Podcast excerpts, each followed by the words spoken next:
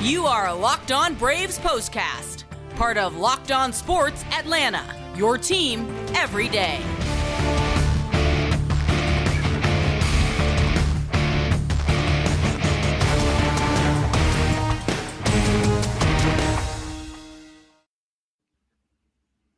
And and welcome into the Braves Postcast, part of the all new Locked On Sports Atlanta. Grant McAuley, Jake Mastriani with you after a convincing 13 to 1 Braves win. That's right, 13 runs on the board and a career high 13 strikeouts for Spencer Strider as the Braves take the opener of a quick two game set against the Philadelphia Phillies. We got so much to get into on this show, not just recapping this game, letting you know everything you need to about the first of the quick two game set, but also it was the trade deadline. The Braves were busy, and it wasn't just making moves to bring guys in, it was making a big move to keep one guy put, uh, to, to have him stay put for the next decade. That guy, of course, Austin Riley, and the man in the middle of all of it was Alex Anthopoulos. We'll talk a little bit about the trade deadline and, of course, get you ready for game two of this very quick series. And before we do all of that, I want to remind you to subscribe to Locked On Sports Atlanta on YouTube.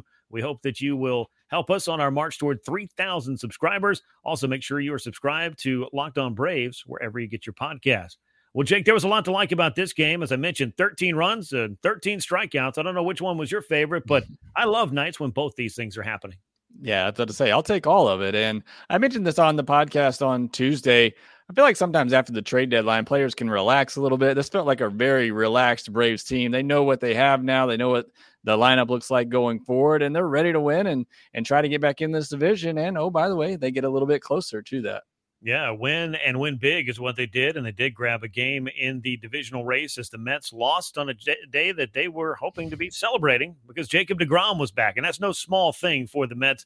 But they lost to the Washington Nationals. Braves beat the Phillies, and now it's a two and a half game lead in that divisional race with a five game series awaiting. And we'll, of course, be talking a lot about that on the Braves postcast this week. But let's wrap this one up. The uh, uh, game for the Braves, number 104 on the season. They improved to 22 games over 500 at 63 and 41. Braves had 13 hits, uh, excuse me, 13 runs on 14 hits, no errors, six men left on base. Phillies dropped to 55 and 48, a run on just four hits, no errors, and eight men left aboard. Spencer Strider picked up the win. He's six and three. Nick Nelson started what was a bullpen game for the Phillies. He drops to three and two.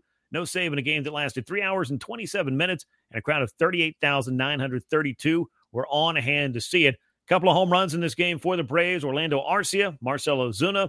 Those were great. But, Jake, I think it all starts with the man on the mound, Spencer Strider, six and two thirds innings, just three hits, one walk, one run, 13 strikeouts, the most in a game by a Braves pitcher since Chris Medlen in September of 2012.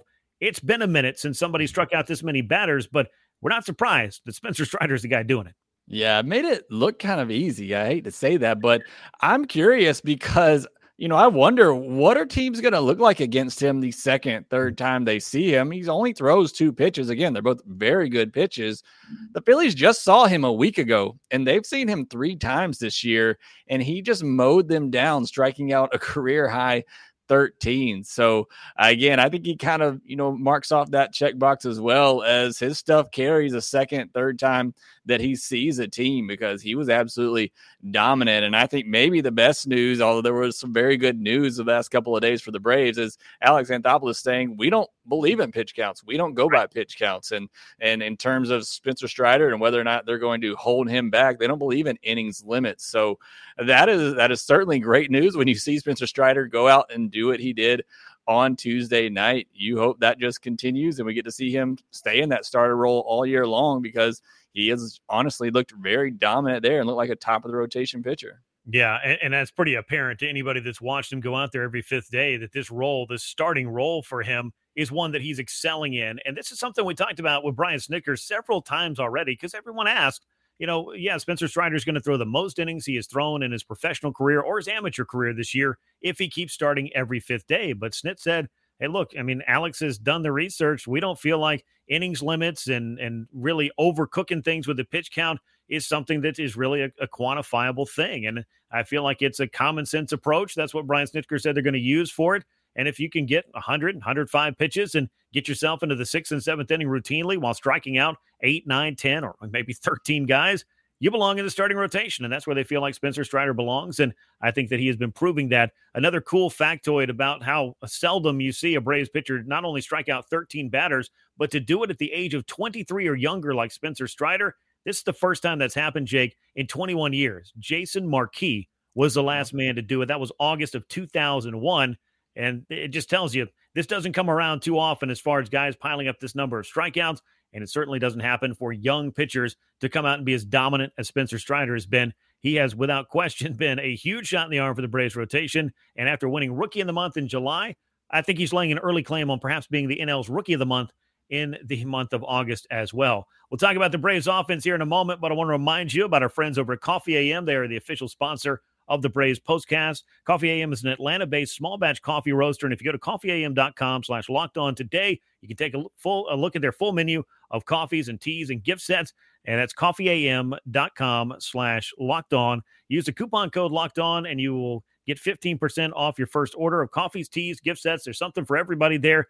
I start my day with Coffee AM, and I think you should do the same. Check it out. Save 15%. The code is locked on. Coffee AM is the best small batch coffee roaster in America. So we've talked about the best small batch coffee roaster in America. We're talking about perhaps the National League's Rookie of the Year in Spencer Strider. If it's not him, maybe it's Michael Harris. But Michael Harris and the rest of the Braves lineup all busy on this night. Everyone in the starting nine scored a run. Hits galore. There were 14 of those. But let's talk about a guy that got his bobblehead night at Truist Park Eddie Rosario. We've wanted to see him step in and start producing, Jake, and three hits, five runs batted in.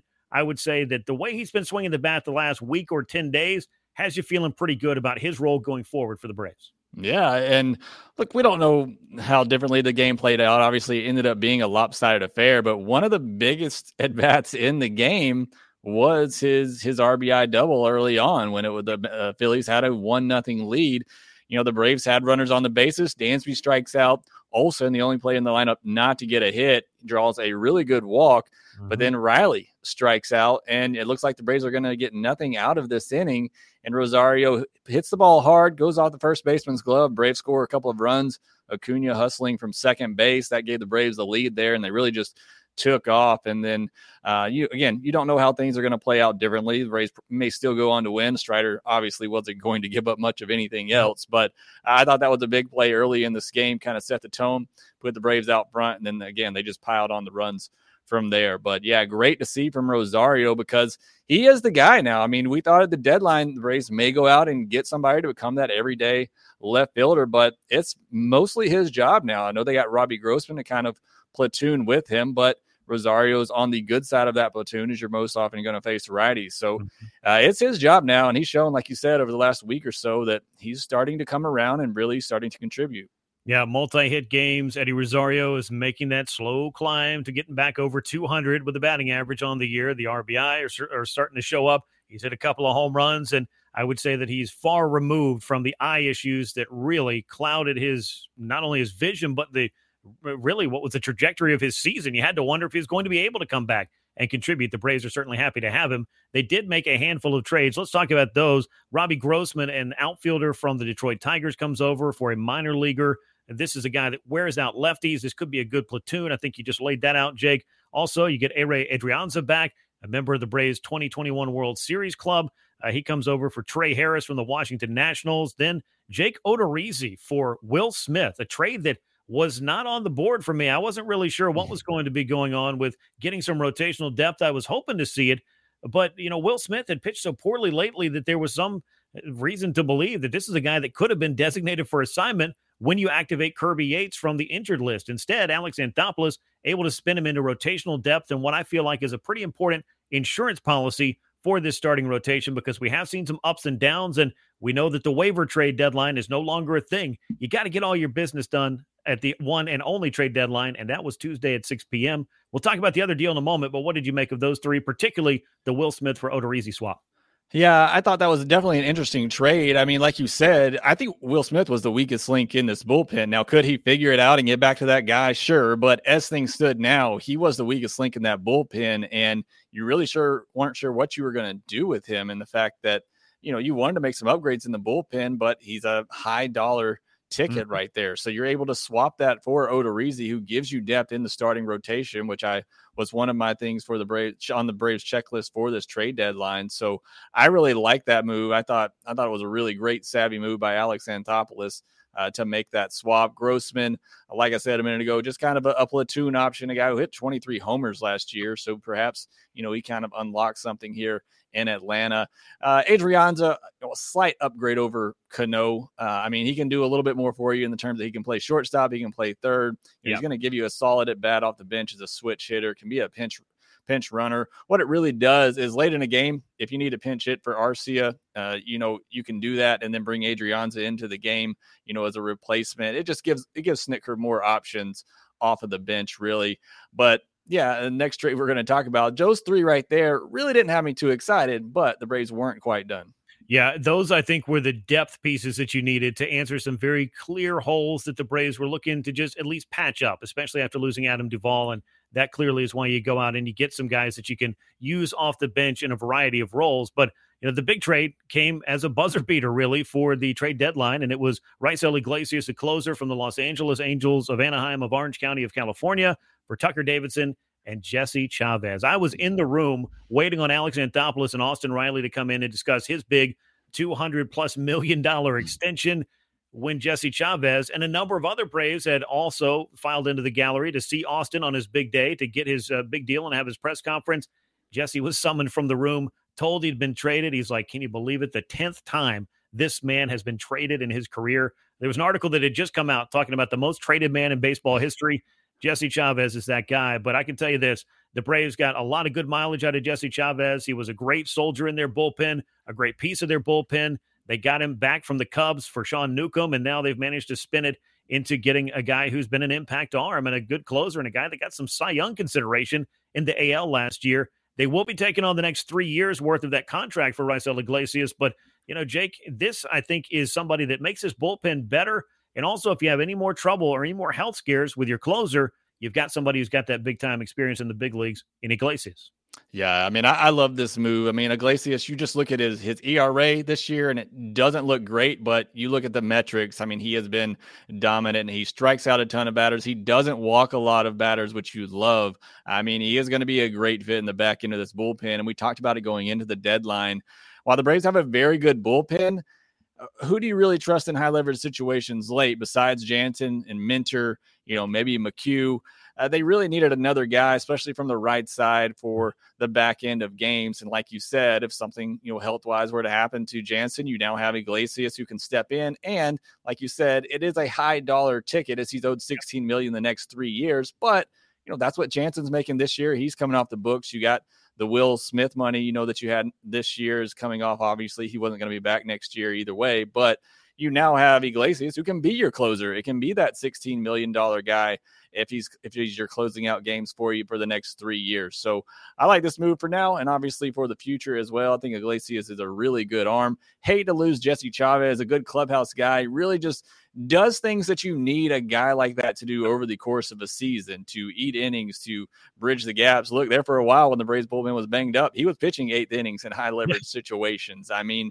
he kind of just did it all for you like you said, a great clubhouse guy. I mean, a 2.11 ERA with the Braves and a K per nine of 11. I mean, he was unbelievable for the Braves, but uh, the Braves just don't have a lot of options in that bullpen. That's why I was curious if they were going to make a move or not, because only Dylan Lee and AJ Minter had minor league options left. So there weren't uh, there wasn't a lot of maneuvering that you could do, and I thought Alex did a great job of doing that maneuvering and getting an arm like Raisel Iglesias that I don't think anybody saw coming. Yeah, this was the kind of the off the board move, but it just goes to show that you know all of these deals and many more have been talked about. And I, I talked with Alex Anthopoulos as, as we all did in the uh, media gathering first about Austin Riley, who, uh, by the way, biggest contract in franchise history handed out to him on Monday. Congratulations!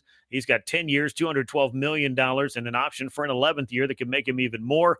And, and surpasses Matt Olson for the largest contract ever handed out to an Atlanta Braves player gives you some cost certainty, I think, going forward. And that, I think, you know, for Alex Anthopoulos in particular, was saying as we were moving and making these decisions, the Riley extension obviously was a big piece towards deciding how they were going to be able to focus their funds and what they were going to be able to do with other deals, both for the short term and for the long term. So there were a lot of moving parts going on in advance of this trade deadline. I know we're going a little bit late in time here, but thought it was pretty important and there was no way around, you know, the importance of talking about all of the different things that were going on for the Braves in addition to a 13 to 1 win over the Phillies, picking up a game on the Mets, and also bringing these reinforcements in. It was all part of the news cycle for a very, very busy Monday and Tuesday for the Atlanta Braves. Let me tell you about our friends at Built Bar because you're going to love the new cookie dough chunk puff. Whether you need a snack for a workout, a late night treat, or just grabbing a quick bite, Built is the perfect protein bar and they taste better than a candy bar. So ditch the calories, the fat, and the sugar. Grab yourself a Built Bar.